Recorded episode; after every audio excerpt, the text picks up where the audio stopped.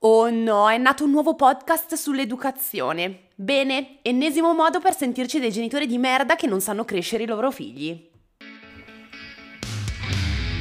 Io sono Elena Cortinovis, educatrice, pedagogista e convinta sostenitrice della disciplina dolce. La mia voce ti guiderà anche nei giorni in cui essere genitore è difficile come una montagna da scalare a mani nude. Non mollare la presa. Ascolta il mio podcast. Ansia da prestazione e genitorialità viaggiano a braccetto. Inutile negarlo e non sarò qui io a dirvi che non è vero che se siete genitori non dovete provare ansia. L'ansia fa, fa parte e farà parte della nostra vita a lungo, anche quando i nostri figli probabilmente saranno fuori casa. In questo primo episodio del mio podcast voglio però rassicurarvi. Il mio obiettivo non sarà mai quello di farvi sentire dei genitori di merda, per quello ci pensate già voi, ma il mio obiettivo sarà proprio quello di farvi sentire meno soli. Eh, voglio dedicare questo primo episodio a raccontarvi eh, del mio avvicinamento alla disciplina dolce e del perché forse quattro anni e mezzo fa avrei voluto un podcast nelle mie orecchie, probabilmente 24 ore su 24, che mi spiegasse Elena, ehi, parliamo di disciplina dolce, ma, ma abbassa leggermente le tue aspettative. Lavorando negli asili ovviamente ho sempre studiato educazione, mi sono sempre approcciata alle teorie educative più o meno affini a quello che pensavo io. Ma è nel momento in cui sono rimasta incinta delle mie gemelle Letizia e Ginevra che ho iniziato a domandarmi davvero quale genitore voglio essere. Eh, cosa voglio insegnare alle mie figlie? Qual è il mio obiettivo a lungo termine nel campo educativo? E così iniziando a navigare nei vari social, nei vari gruppi Facebook, ho scoperto dell'esistenza di questa disciplina dolce, di mamme ad alto contatto, di mamme che parlavano di emozioni ai propri figli, di mamme che utilizzavano sta comunicazione non violenta, che per me era arabo, non sapevo manco che cos'era, e Cosa ho fatto? Sono uscita da tutti i gruppi Facebook. Sono uscita da tutti i gruppi, sono scappata a gambe levate dalla disciplina dolce. E ancora oggi, quando io parlo di educazione dolce, positiva, consapevole, chiamatela un po' come volete, ai genitori, la mia prima paura è sempre proprio quella. È sempre la paura di farli sentire genitori inadeguati, genitori che devono scappare da questa disciplina dolce perché? Perché è un ideale irraggiungibile. Purtroppo l'essere mitologico che si è andato a creare dietro al termine disciplina dolce è l'essere mitologico della mamma ad alto contatto che porta i bimbi in fascia fino ai 30 anni spaccandosi la schiena, che allatta fino ai 18 che obbliga il marito a tenere 10 figli nel lettone, che legittima le emozioni dei propri figli al punto di farsi menare da loro, che non si fa rispettare e che si fa mettere i piedi in testa tutto il giorno. La classica mamma che non non dà le caramelle ai figli, che mangia solo bio-vegan e che probabilmente al posto delle sigarette si fuma i cannoni al parco. Ecco bene, il primo insegnamento di questo podcast è proprio questo. Cancellati dalla mente questa orrenda, tra parentesi, immagine. Questa non è disciplina dolce. Ecco, queste sono le parole che quattro anni e mezzo fa mi sarei voluta sentir rivolgere. Distruggiamo insieme questo essere mitologico che è nato insieme al concetto astruso di disciplina dolce. Disciplina dolce non è la mamma che, disciplina dolce è la famiglia che. Ci insegna che l'educazione non è appannaggio della donna, l'educazione è di mamma, papà e di tutti gli adulti che ruotano in intorno al nostro bambino.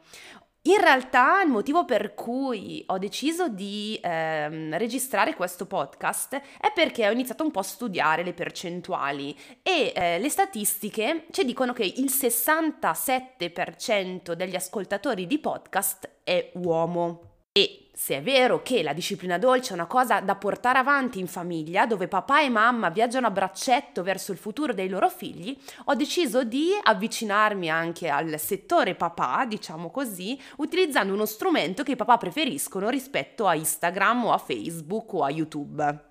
Chiudo parentesi su quanto il mio podcast potrebbe essere figo e proseguo. Proseguo con il punto che più di tutti mi ha fatto scappare dalla disciplina dolce, l'alto contatto. La disciplina dolce è un approccio che si basa sull'ascolto dei bisogni dei bambini e ovviamente più i bambini sono piccoli più il loro bisogno è quello di contatto, contatto del corpo, sono stati nove mesi nella pancia della mamma, cullati dalla sua voce, dai suoi movimenti e per la disciplina tradizionale il bambino doveva eh, essere lasciato da solo su una sdraietta letteretta sul letto per abituarlo. Bene, grazie a Dio eh, questo concetto si è evoluto e effettivamente il bambino ha bisogno di contatto. Nel grande calderone dell'alto contatto ehm, la disciplina dolce ci parla di allattamento a termine, quindi un allattamento eh, prolungato fin quando sarà il bambino stesso a staccarsi dal seno della mamma, in quanto il bisogno di allattamento, di suzione eh, verrà, verrà, risolto, di eh, bed sharing o co-sleeping, quindi o dividere la stanza con i genitori o dividere il letto con i genitori e di baby wearing. Ecco, finché si trattava di condividere il lettone con le bambine piccole, Mm, ero, ero, in linea, ero d'accordo, bambine piccole, lettone, senso di protezione, ok. Baby wearing, grandissimo punto della, di domanda nella mia mente, ma sono una persona mh, amante dello studio e amante delle novità, quindi avevo già prenotato, mentre le bimbe erano ancora nella pancia, una consulenza con una mh, consulente del baby wearing, ma allattamento allattare due gemelle. Questa cosa mi spaventava molto, tanto che eh, io, Elena Cortinovis, esperta di disciplina dolce, non ho allattato le mie bambine. E immaginate i miei sensi di colpa. Io che per nove mesi e passa avevo studiato disciplina dolce, ero scappata dai gruppi per poi provare a dargli una seconda possibilità e riavvicinarmi vicino alla scadenza del termine, non ha allattato le sue bambine e quindi, e quindi che madre posso essere? Come può Elena Cortinovis parlare di alto contatto, di disciplina dolce, lei che non ha allattato le sue figlie?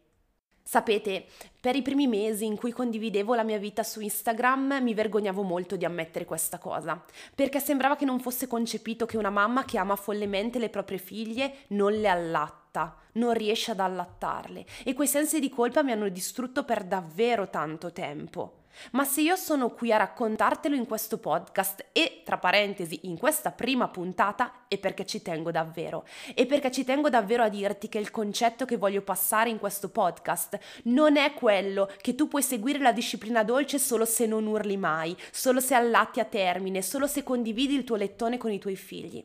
Tu puoi seguire la disciplina dolce anche nei tuoi errori, anche nei tuoi fallimenti, perché non saremo mai genitori perfetti commetteremo sempre degli errori. L'importante è accorgerci di questi errori, rialzarci e migliorarci per il futuro. Ovviamente non riuscire ad allattare non è considerato un errore, ma per me era un fallimento. Io l'ho considerato un fallimento, io mi sono sentita una mamma fallita. Ed è per questo che io ho fatto tanta fatica a riavvicinarmi alla parola disciplina dolce a uscire da questo alone di perfezione che il suo essere mitologico mi voleva inculcare. E così ho iniziato a creare qualcosa di parallelo. Approccio consapevole al bambino, ascolto dei bisogni del bambino, ma attenzione, anche ascolto dei bisogni del genitore, della mamma che magari non riesce ad allattare e non per questo è una mamma di merda, del papà che non se la sente di condividere il proprio letto con i propri figli o i bambini stessi che per assurdo non amano il baby wearing e quindi non si fanno portare in fascia. Ecco, e quindi chi è il genitore che segue la disciplina dolce? Come puoi tu considerarti esperta di disciplina dolce se ci stai smontando tutti i punti della disciplina dolce? Il genitore che segue la disciplina dolce, per Elena Cortinovis, per me stessa medesima, e questo concetto è stata la mia salvezza che mi ha riportato alla ribalta nella condivisione della disciplina dolce nei canali social che oggi mi ha portato più di 40.000 seguaci in Instagram. È il concetto che il genitore che segue questo approccio rispettoso basa la propria vita sul rispetto dell'altro sul rispetto dell'altro come essere vivente, come persona, perché un bambino è meritevole dello stesso rispetto che merita qualunque altro essere vivente nella nostra vita. E non perché ci stiamo interfacciando a un bambino e un bambino non si merita rispetto, non merita di essere trattato come una persona perché è piccolo ed è stupido. Alti, i bambini non sono stupidi, non sono ignoranti, hanno un cervello più immaturo del nostro e proprio per questo meritano di essere trattati come noi vorremmo essere trattati.